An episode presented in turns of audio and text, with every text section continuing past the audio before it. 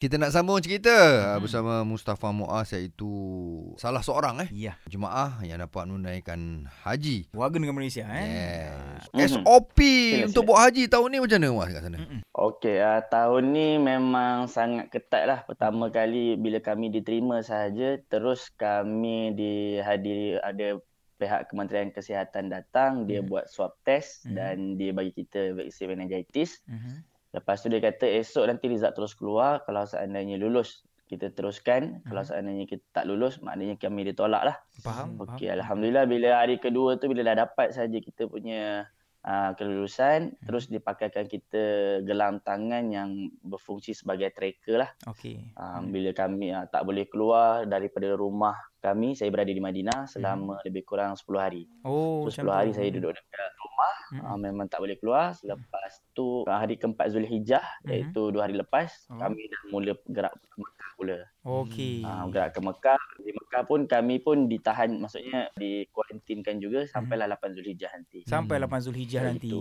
Yeah. Okey Muaz sajalah nak tanya kan uh, setakat ni yang pergi dengan Muaz kan ada family yang terlibat sekali ke keluarga yang pergi ke uh, buat haji ni ke Muaz seorang je Ah, sebenarnya itulah saya dah ah, isteri saya dah balik nama dia Faizatul Iman bekerja di HKL. Ah, Okey. Jadi dah balik Malaysia dah. Hmm. Ah, memang kita duduk kat rumah ni duduk seorang-seorang je lah. Ah, Okey. Itu rasa sedih juga bila isteri tak dapat ikut pada tahun ni kan. Kan. Hmm. Ah, Tak Tapi ni apa, pertama kali kita- Muaz buat haji. Ah, sebenarnya saya dah pernah buat haji juga sebelum ni. Okey. Ah. Alhamdulillah. Hmm. Hmm. Ah, se- kalau ikutkan SOP itu sepatutnya yang pertama kali sahaja yang diterima. Mungkin kerana saya menjadi mahram kepada adik perempuan saya. Mm-hmm. So Hmm. adik perempuan saya ba- baru first time. Kemudian bila dia lulus, saya automatik saya ikut dia punya bawah dia punya. lah. Masya-Allah.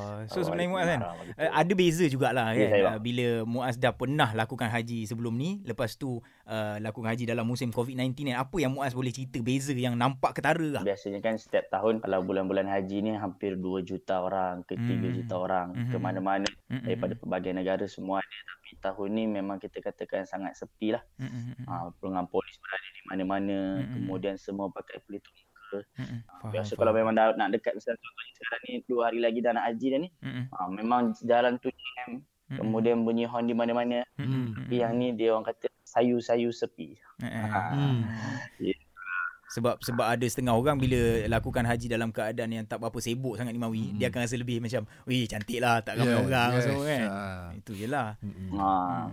Cuma kerisau, actually kerisauan tu itulah ramai. macam mana Muaz? Hmm. Mm-mm.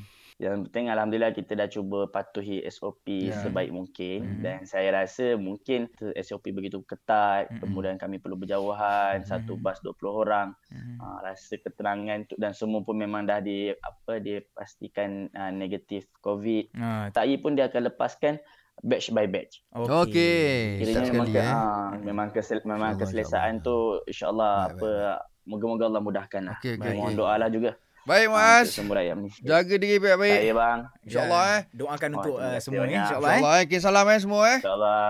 Baik. Assalamualaikum. eh. Semoga Mas. pendengar Zaya FM. Ah, ah. Terima kasih banyak sama-sama. Ah. Bye. Assalamualaikum. Waalaikumsalam warahmatullahi wabarakatuh.